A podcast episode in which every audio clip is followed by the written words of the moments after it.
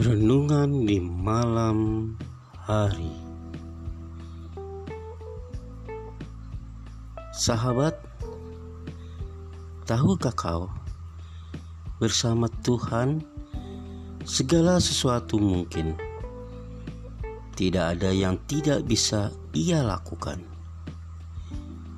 Ia mungkin melakukannya secara berbeda dari yang kamu rencanakan dan Tuhan mungkin melakukannya lebih lambat dari apa yang kamu rencanakan.